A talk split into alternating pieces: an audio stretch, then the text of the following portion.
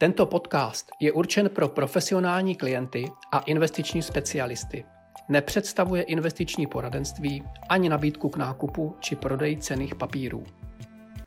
Červenec byl poměrně další slušný měsíc pro riziková aktiva a, ale dvě třídy aktiv stojí možná za zvláštní komentář. Tou první je stříbro, které zaznamenalo nejsilnější měsíc od roku 1979 eh, a tou druhou je americký dolar, který naopak oslabil poměrně výrazně nejvíce od září 2010. Dalším rekordem eh, je zaznamenaný nejnižší výnos do splatnosti za eh, několik století u desetiletého amerického státního dluhopisu, eh, konkrétně 0,53% ročně. Ono, tahle sazba je pro trhy velmi důležitá, respektive možná je to vůbec nejdůležitější úroková sazba, kterou má smysl sledovat. Historický rekord naopak na maximech eh, má technologický nebo index Nasdaq plný hodně technologických akcí, což zbuzuje nadšení i obavy z bubliny. Banka Deutsche Bank eh, sleduje v lokálních měnách eh, takových 38 různých tříd aktiv indexu a v červenci 30 z nich zaznamenalo růst, kladnou výkonnost. Celkově trhy vstoupily do léta v takovém konfliktu dvou sil. První síla je strach, hlavně z druhé vlny covidu, a tou druhou silou je nadšení, znovu otevření ekonomiky a fakt, že i když jsou ekonomická data nebo data o ziskovosti firm děsivá za druhý kvartál, tak často nejsou tak hrozná, jak se čekalo. Například ziskovost firm v Americe za druhý kvartál proběhla tak, že 80% firm mělo lepší, lepší hospodářské výsledky, než se předpokládalo ke konci června.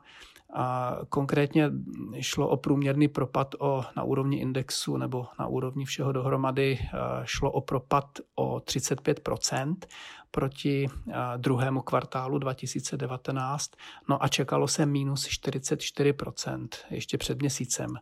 Takže je to vlastně pozitivní překvapení. No a posluchači tohoto podcastu už vědí, že pokud je že změna proti očekávání je důležitá na trzích, ne ten stav, protože ta očekávání se do současných cen promítají a hlavně, když je realita méně špatná, než se čekalo, tak z toho ceny aktiv, trhy profitují poměrně rychle. A i v Evropě dvě třetiny firm zatím překonaly předpovědi, i když ta realita byla i zde nejhorší.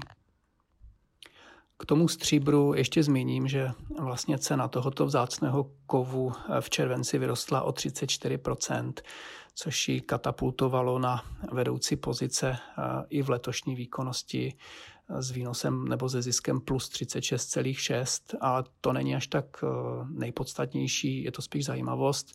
A velmi silný měsíc má také zlato, které je v investičních portfoliích, má důležitější roli a tomu samozřejmě pomohlo i právě oslabování dolaru. A zlato zaznamenalo nejlepší měsíc od února 2016. Ten dolar oslabil dolarový index o minus 4,2%, ale to je index proti koši měn a on oslaboval proti libře, euru, japonskému jenu, proti každé měně v různých, v různých objemech. A i proti třeba indexu na emerging market. Eh, ale právě tady to oslabení dolaru je také jeden z důvodů růstu ceny zlata, zlata ceny ropy, ceny komodit, které jsou kotovány v dolarech. Takže když dolar oslabuje, tak cena těchto komodit vyjádřená v dolarech logicky roste. Jedním z významných důvodů poklesu dolaru eh, byl právě nárůst případů eh, koronaviru a jakýsi strach z druhé vlny a strach ze ztráty kontroly a v, spruhu mu v závěru měsíce pak dali velmi dobré nebo lepší výsledky firemních, firemních zisků. Na akciových trzích ten měsíc měl větší rozpětí, různé indexy, různé trhy se chovaly jinak. Třeba v Evropě byly i záporné číslo, záporná čísla v Americe byla kladná zejména zase díky technologickým, technologickým titulům. Nasdaq vyrostl o téměř 7% ale širší S&P 500 index měl plus 5,6. V Ázii to bylo takový smíšený příběh. Čínský Shanghai kompozit přidal dokonce 12% v lokálních měnách, Hongkong jen 1,5 a japonský Nikkei minus 2,6 takže různé, různé, různé příběhy.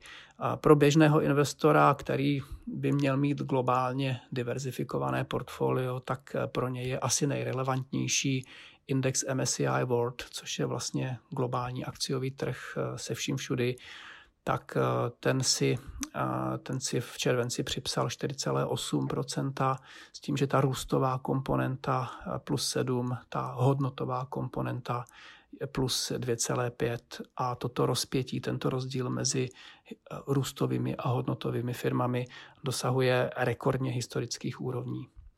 No a ještě k dluhopisům. Eh, tam byl také poměrně slušný měsíc, eh, prakticky všude po světě mírně klesaly výnosy do splatnosti, takže, takže tam docházelo k růstu cen a kladné výkonnosti indexů a cených papírů záleželo na, na regionu Evropa, periferie, ta, preferu, ta profitovala z, z vytvoření Fondu pro evropskou stabilitu a také americké státní dluhopisy rostly.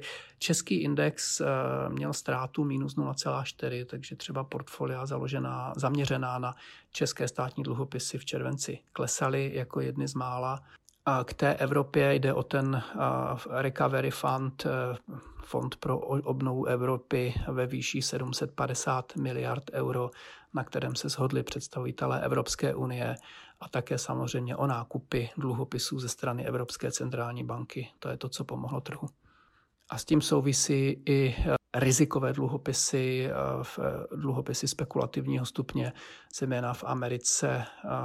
Ten trh zaznamenal velmi, velmi slušný měsíc, téměř, téměř 5% růst za měsíc, což je, což je hodně vzhledem k tomu, že se jedná o dluhopisy s horší kreditní kvalitou a vlastně začíná vlna bankrotů těchto firm, takže ty, ty papíry a už, už je vidět teď na tom trhu, že ty, ty horší společnosti bankrotují, ale pořád vlastně tento trh profituje z toho, že je tam obrovské množství přítoků nových peněz a to samozřejmě souvisí i s nulovými úrokovými sazbami na těch bezpečnějších papírech. Ale bude určitě zajímavý sledovat to ve třetím, čtvrtém kvartálu.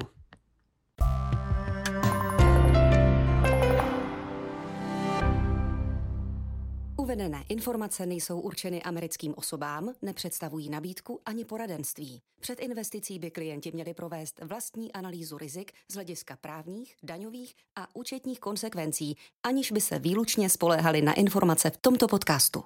Předchozí ani očekávaná budoucí výkonnost nezaručuje skutečnou výkonnost v budoucím období. Hodnota investice a příjem z ní může stoupat i klesat a nejsou zaručeny jak návratnost investované částky, tak ani případné vyplacení dividendy. Výnos u cizoměnových investičních nástrojů může kolísat v důsledku výkyvů měnového kurzu. Zdanění závisí vždy na osobních poměrech zákazníka a může se měnit.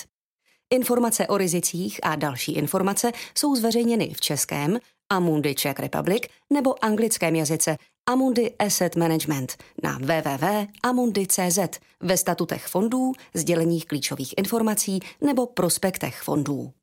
Žádná ze společností ze skupiny Amundi nepřijímá žádnou přímou ani nepřímou odpovědnost, která by mohla vzniknout v důsledku použití informací uvedených v tomto materiálu.